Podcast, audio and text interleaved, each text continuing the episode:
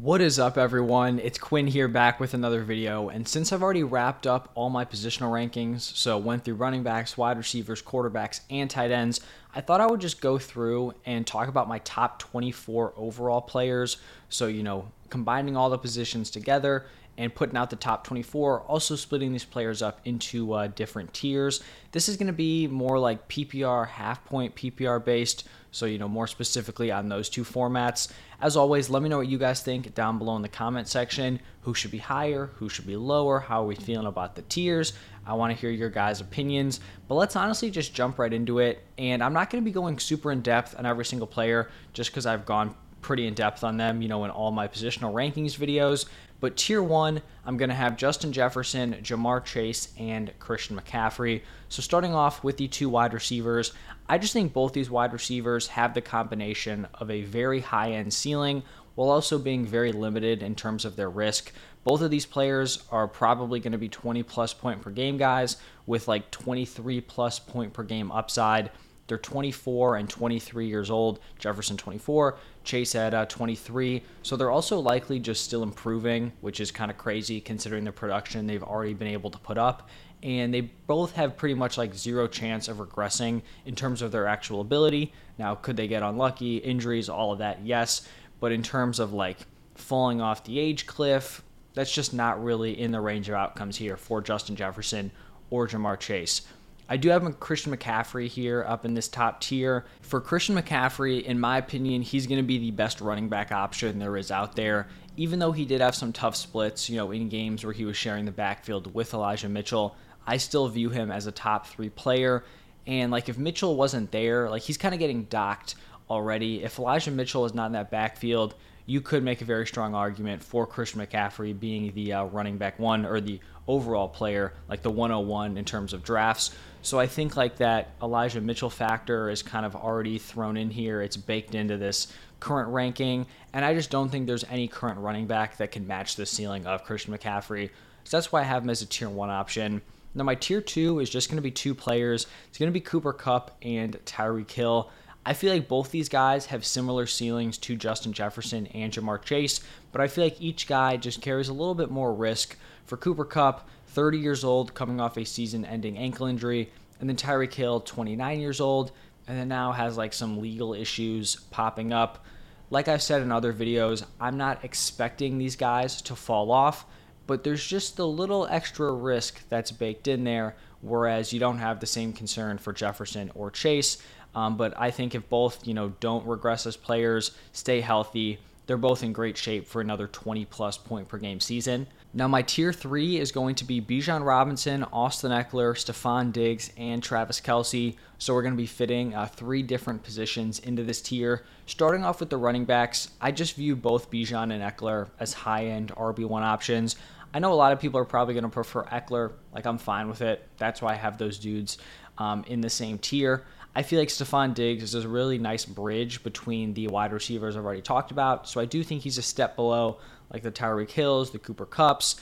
Um, but I also think he's a step above the wide receivers I'm going to be talking about in the next tier. And then for Kelce, I think he's an interesting guy to rank. I think some people are probably going to have him higher. I know an underdog, he's going off the board at I think pick six. I think he's in that same range on other platforms. And the thing with Kelce is that if he replicates his season last year or his uh, 2020 season, he'll end up being a value at pick nine. Like I definitely understand that. I just don't know how great I feel about drafting a guy who's going to be turning 34 during the season because it's inevitable that a fall off is going to happen. And if I'm like holding that bag at pick six or pick seven, that could just really tank your fantasy ceiling. So I'm a little bit lower probably than consensus. The age is a little bit concerning. However, if he does stay healthy, he's the same guy, then he will probably end up being a value here at uh, pick nine. Now, shifting into tier four, going to be a little bit larger of a tier. Got Amon Ra, CeeDee Lamb, Davante Adams, Jonathan Taylor, Saquon Barkley, and AJ Brown. So some of my later round one guys, early round two, got four wide receivers, two running backs. I just like a lot of these wide receivers as like mid tier wide receiver one options. Um, the most kind of, I guess, standout guy here is probably Amon Ra. I'm going to be much higher on Amon Ra than consensus. I don't think you're going to have to actually draft him here. He'll probably be someone you can get in the early second round, but that's where I view him in relation to these other wide receivers. Lamb, Adams, you're getting these dudes at like late round one, one, two turn. I think the value's there. Same thing with Jonathan Taylor, Saquon Barkley. Now, obviously, these rankings are going to shift up a little bit based on what platform you're playing on. Like, if everyone in your league is going to just spam running backs and like all the top guys are going to be gone within the first like 20 picks, then maybe you want to get your guy early on in round one. Maybe you draft an Ekeler or a Bijan early on, or you push Taylor or Saquon into the first round. Like, I understand there's going to be variance here, trying to find a middle ground. So, JT, Saquon, like these guys, like one, two turn, early second round and then AJ Brown in the uh, like early to mid second round for me. Um, I think JT and Saquon are solid bridges between like the CMC Bijan Ekeler group and then the huge next tier of running backs that I'm going to be talking about. And starting off that uh, tier five, going to be the final tier, very large tier.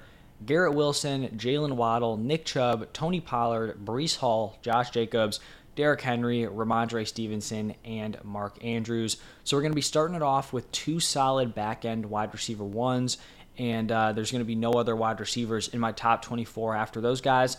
I just think Garrett Wilson and Jalen Waddle carry significantly higher ceilings than the other running backs who like just missed the top 24.